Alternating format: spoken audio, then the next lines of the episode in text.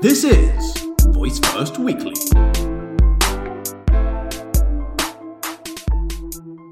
Hello there, happy Saturday.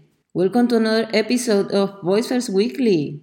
Microsoft is adding automated audio and video transcription to its OneDrive for Business and SharePoint storage services later this year.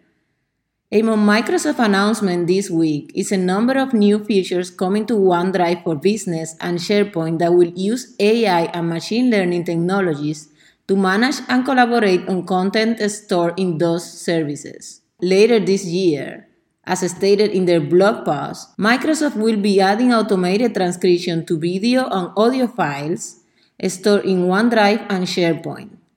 This transcription will use the same technology that Microsoft uses today in its Microsoft Stream Business Video Service. OneDrive and SharePoint video and audio files will become fully searchable thanks to these transcription services.